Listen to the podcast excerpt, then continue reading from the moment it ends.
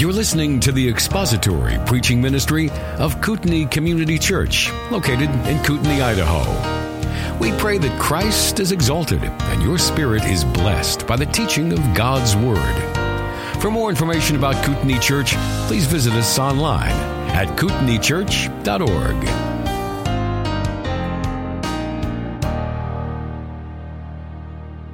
So Abraham is our focus in Hebrews chapter 11, and last week we looked at the faith that Abraham had that caused him to leave the land he was familiar with and go to the land that God had promised. We saw that God is the sovereign one who calls his people to himself out of darkness and into light, and that Abraham had faith and he obeyed. And he left all that he was familiar with. He left his land, he left his people, he left his family, his father's house, the culture, the religion, the civilization, the city, and everything that he was familiar with, and he went sight unseen to a land that God promised him and uh, to a land to which God would direct him. And today we're going to see the, the faith that Abraham had also not only just, not only caused him to leave the land that he was from, but also to dwell, to live in the land that God had promised him, and to live in that land as a stranger and an alien, as a sojourner, as, as one who had really, he was to live as one who had no call and no, no claim upon any of the land that he was promised. And so he dwelt among a people that were not his people in a land that was really promised to him, but was not his land, and he did so by faith. And it is the manner of Abraham's life that the author of Hebrews focuses on, the way in which he lived, and there's a parallel here for us, because the word stranger and alien that we would apply to Abraham and the way he lived in the land is the same words, the same analogy that is used of us living in this world. And so there is a parallel between us and our lives and Abraham and his life. And we have to observe that parallel and we have to see what it is that Abraham did so you and I can see how it is that the author expects us to live. We are to live as aliens and strangers in this land. So we, we see in Abraham not just how faith saves us, that he believed God and it was credited to him as righteousness. That's his salvation. But we also see in Abraham the way that faith enables us to live in this world that really belongs to the children of God, but is not yet our home. We are aliens and strangers here. So that is our outline. We see Abraham's faith in him leaving the land that he was familiar with, in living in the land that he was promised, and then in looking for the eternal city. That's Hebrews chapter 11, verses 8, 9, and 10. Last week we looked at verse 8. Today we're looking at verse 9, and we're going to save for next week what it means to look for the eternal city. This is the manner in which Abraham lived. So let's read verses 8 through 10.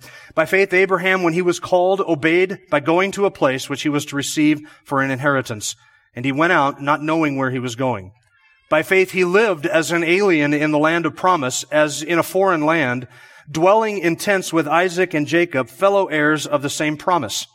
For he was looking for the city which has foundations, whose architect and builder is God.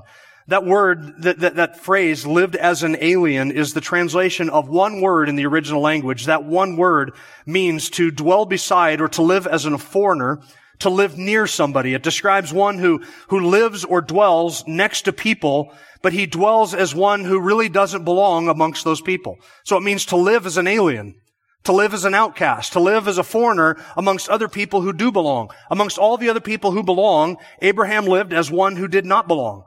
And that describes not only his relationship to the people, but also his relationship to the land that God had promised him. Abraham dwelt among a people who were not his people. Remember, he had left his people back in Ur of the Chaldeans.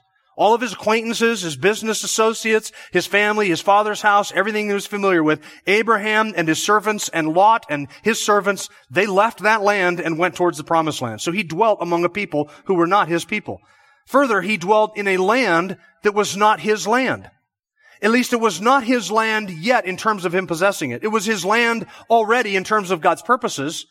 It was an already but not yet. It was his land. God said, I'm going to give you this land. So it was Abraham's land. The, the deed was as good as done. It was his land, but it was not his land. It's interesting. God said, I'm going to give you this land. So then, if that's the intention of God, then safe, secure, sure, unalterable, it's Abraham's land. There's nothing except to work out the details after that. And yet Abraham went into that land and he dwelt in that land as one who had no right and no claim to that land. He dwelt in that land as one who had no citizenship in it because he didn't have a citizenship there. He lived, as it were, in the land of promise, as in a foreign land, dwelling in tents with Isaac and Jacob, verse 9 says. He had no property or possession there. Abraham never possessed any land there except one little small plot that he bought from the sons of Heth to bury his wife later in life. It was the only land that Abraham ever possessed. And yet he dwelt in that land that God had promised him. He dwelt there as a foreigner among a people not his people in a land that was really, he didn't possess it. He, he didn't have any claim to it. He couldn't, Abraham couldn't go out and say from the tree to the river to that stump to that gravel pit, that is all mine. Never had any of that.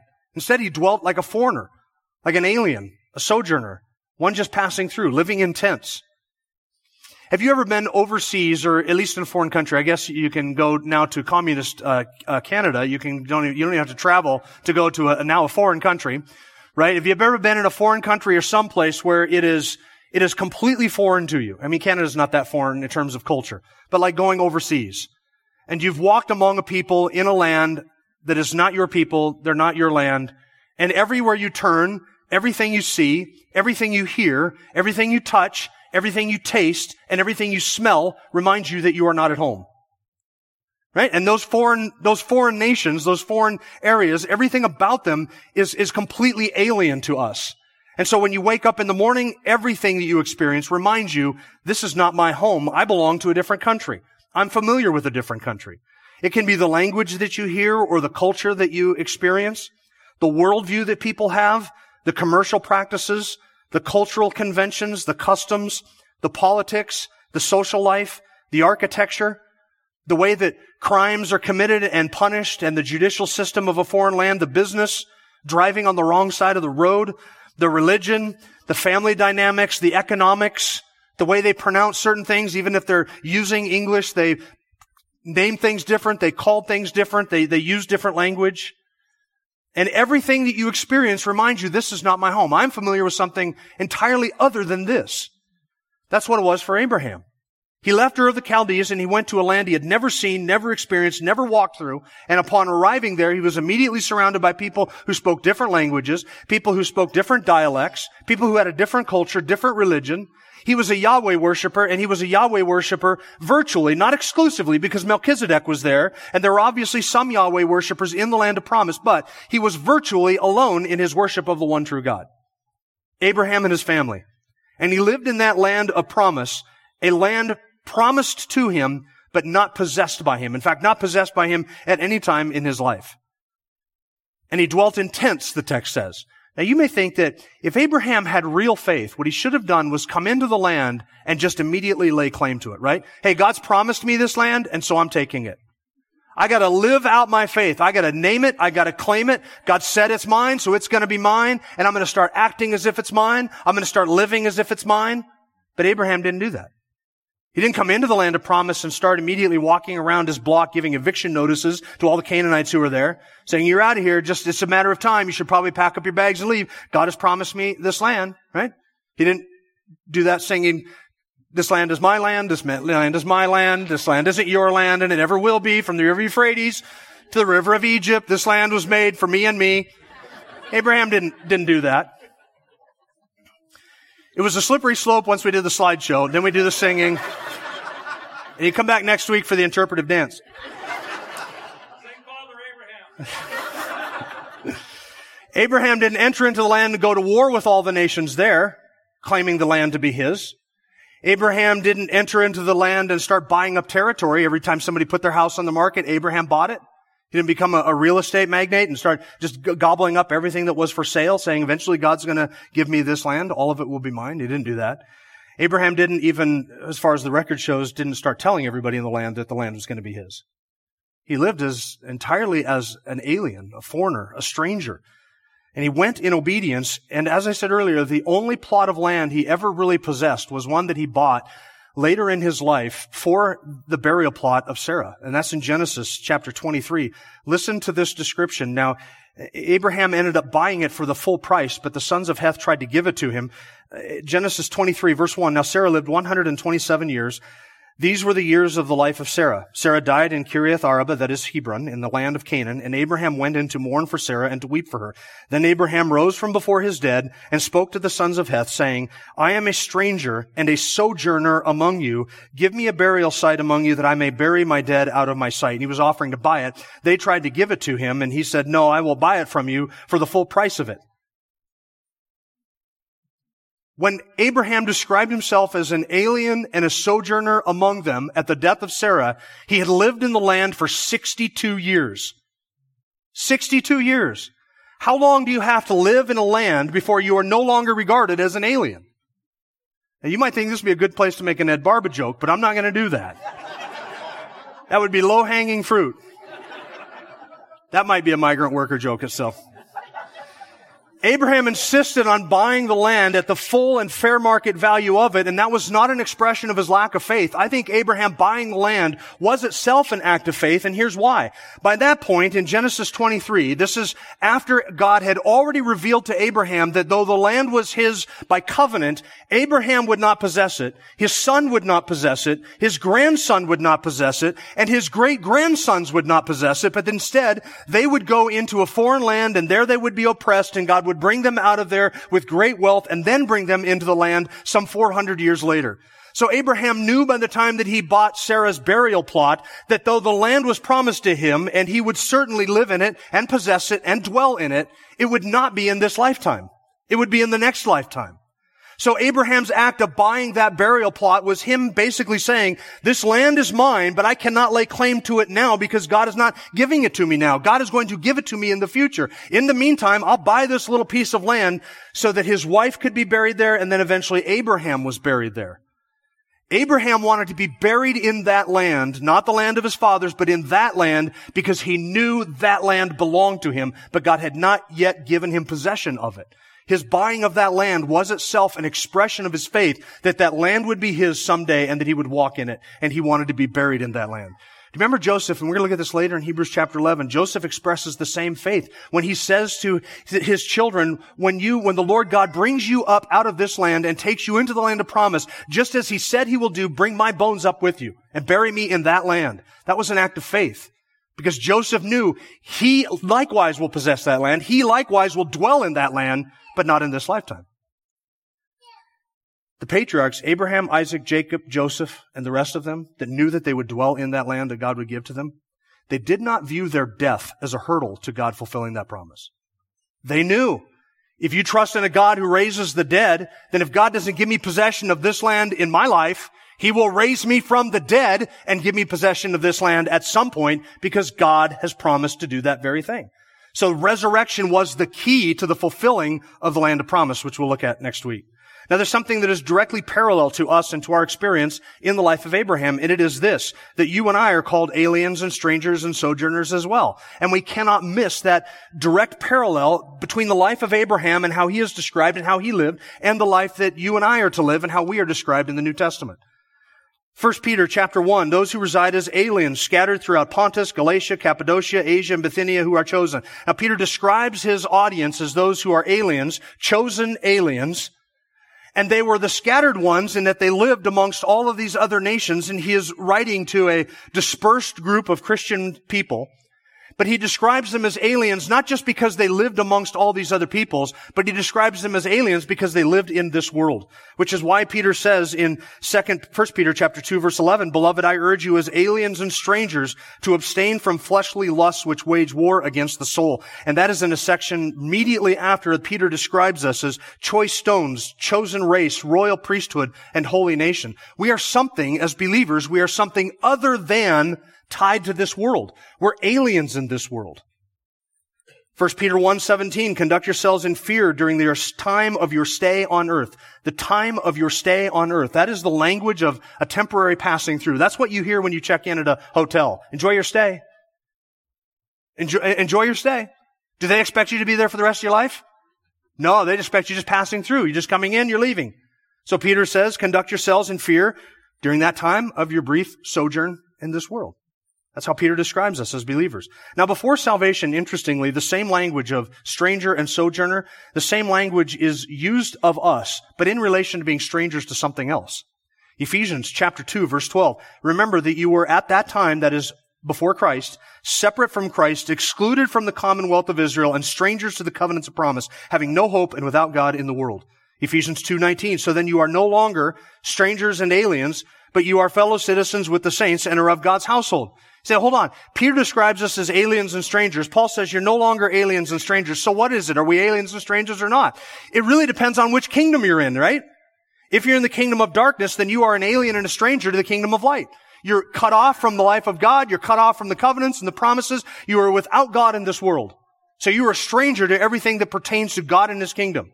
But if you're in God's kingdom, then you are a stranger to everything that pertains to life in this world and the kingdoms of this world. So you're all, you've always been a stranger.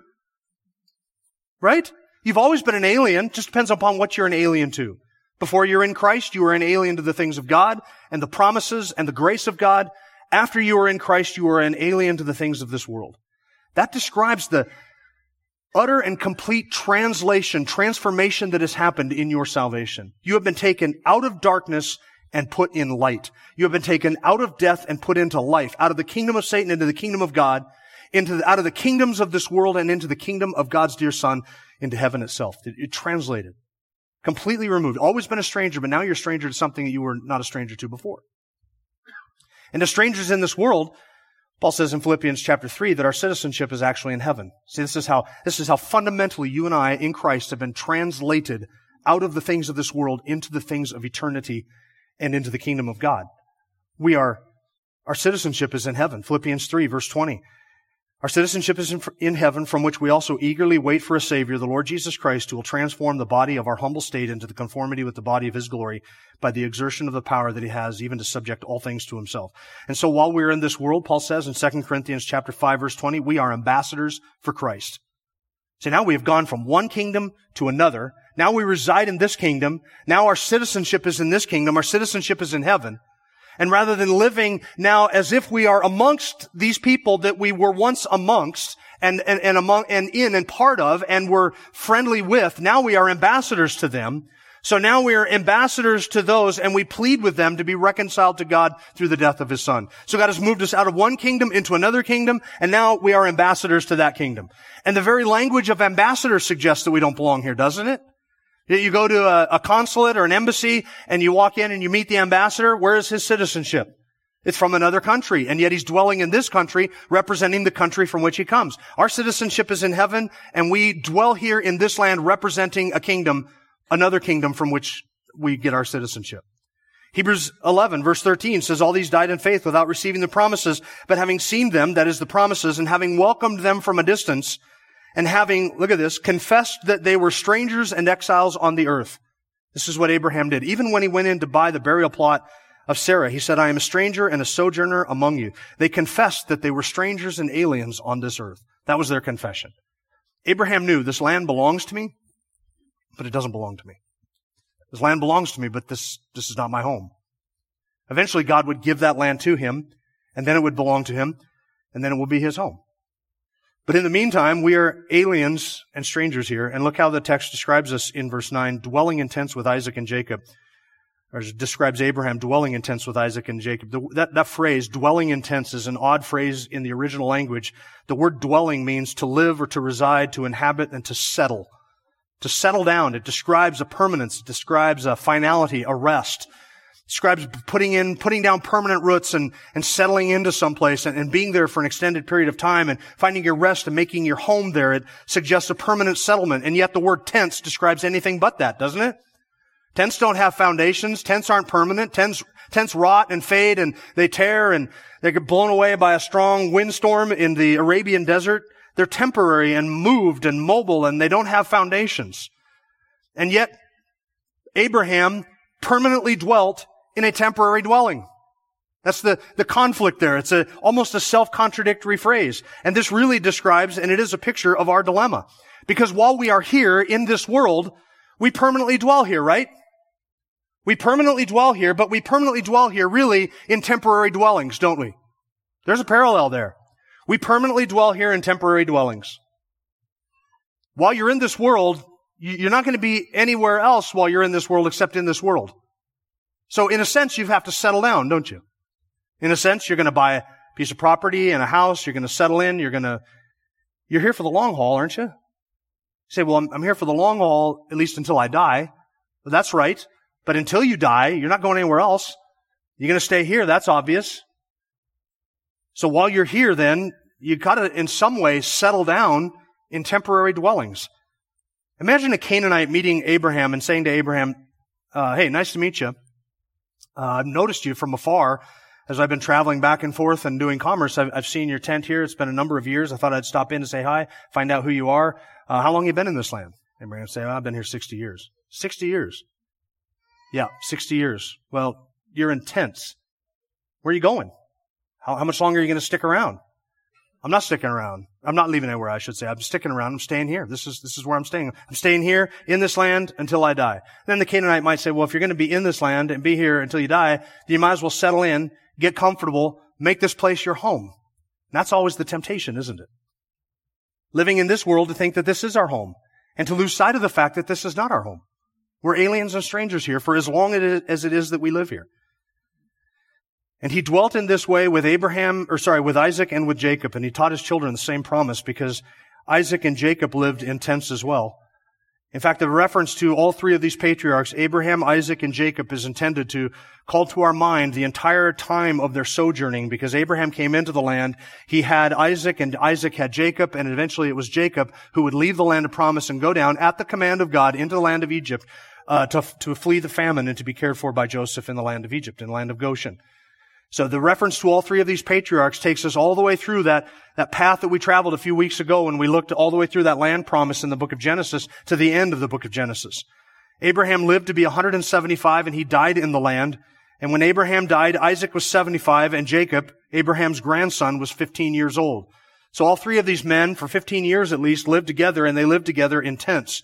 Abraham whatever else, whatever failings Abraham might have had, he at least passed along to Isaac and to Jacob, his grandson, the way in which they were to live in the land because it's not as if the minute that Abraham died, all of a sudden Isaac said, all right, we're going to set down, we're going to set up roots, we're going to build a house, we're going to set up a farm here. He didn't do that. For the, the entirety of those three generations, they lived in tents all the way through until they went into the land of Exodus, uh, into Egypt. Why, why is it that they lived that way? Because Abraham, Isaac, and Jacob all knew, they all understood that though the land was promised to them and eventually they would possess all of it, that it was not theirs right then. This is a reminder also of the vulnerability in which, with which they lived, dwelling in tents. Remember, Abraham was a wealthy man. And by wealthy, I mean he had so much livestock and so many possessions that at some point he and Lot had to go separate ways because the land could not sustain all that they had. Abraham was a very wealthy man. A very wealthy man living in a tent out in the middle of that land, surrounded by warring factions and warring kings who were going to war and taking everybody and pillaging one another constantly. That was something that placed Abraham in a very vulnerable position.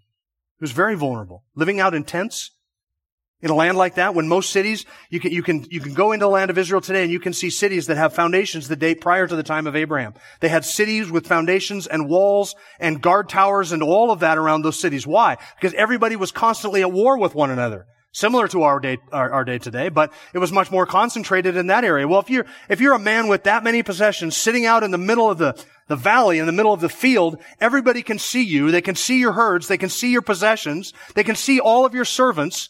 You're very vulnerable out there. How did Abraham exist for a hundred years in the land with that kind of vulnerability? There was a secret. You know what the secret was?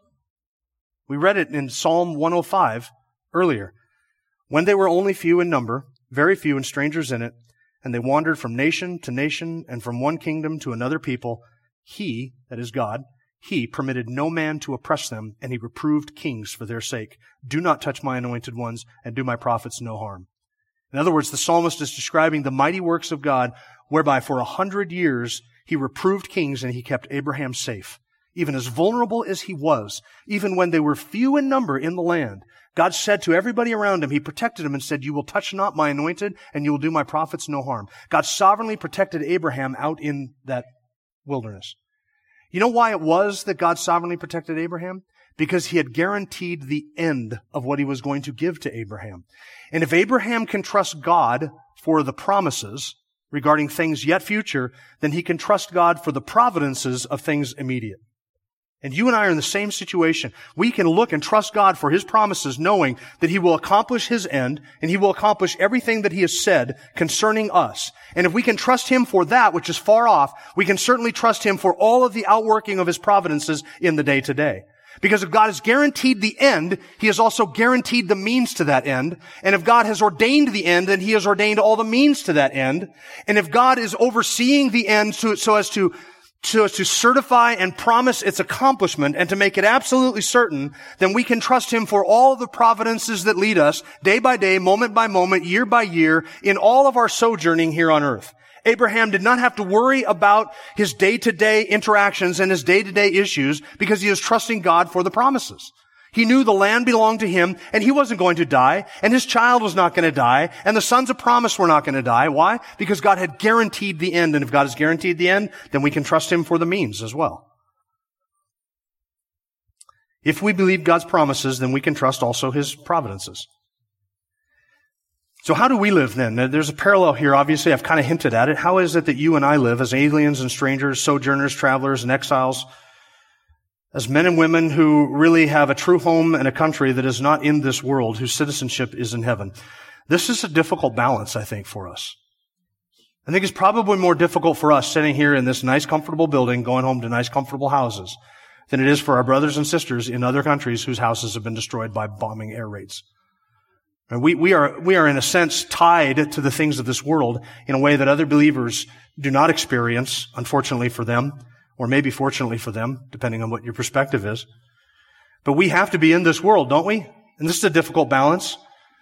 We, we have to live and do commerce and get married and raise children and have families and go to work in a sense, we have to pay for our bills. We have to buy things to eat. We have to prepare our food. We have to serve one another. We have to worship. We have to, to love one another and care for one another. And in, and in a sense, it is almost entirely, it is entirely impossible to not be concerned at all about the things in this world because we have to be concerned by the things in this world. There are things that go on in this world that affect us. Things in this world affect the ease and the comforts with which we do all of the things that we have to do. So we have a legitimate concern for the kingdom of God and His truth and His word and His church and His people and His causes and how it is that we can contribute to those and advance those things. We have a legitimate concern for those whom God has entrusted to us, whether it is our families, our children, our grandchildren, our co-workers, the people in our church, our neighbors, anybody over which we have authority or, or exercise oversight. There is a legitimate concern that we even have for our fellow man.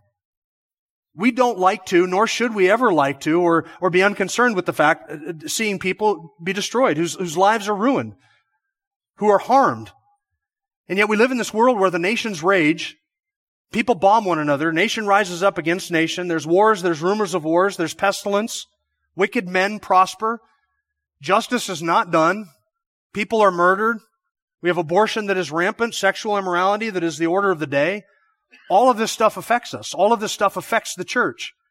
And it would be wrong and unbiblical if we just said, well, look, this is not my, this is not my home. Therefore, I don't care about any of this. My neighbor gets pillaged and I just say, oh, it's a, it's not my home. Why, why should I care what happens to my neighbor? Or something happens to my children. I say, well, this is not our home. So hey, just get used to it. There is a sense in which we are concerned about the things that happen here. And it is a legitimate concern that we have. And I think it is an unbiblical response to say, I'm just not going to care about any of it. Why should I care if people are destroyed, if souls are ruined, if people are harmed? We ought to be concerned for the flourishing and the good of our fellow man, right? And yet, how are we to be involved in these things without being consumed by these things? That is a very difficult balance. And I would, I will say to you, there is no formula that I'm going to present to you that tells you how that is to be. Does, does the example of Abraham mean that we all have to live in tents or that we should all sell our homes and go get mobile homes? We should live in trailers? Is that the lesson to be learned? That's not the lesson to be learned. I think the lesson to be learned from Abraham is that we should all have the mindset that even though we might dwell in a home, even a nice home, we have to remember that it's only a tent. This body is only a tent. This is not my, my home. I can't, I can't cling to these things. Here's the balance, I think. It's not that we lack concern the things in this world, it's that we lack despair about the things of this world.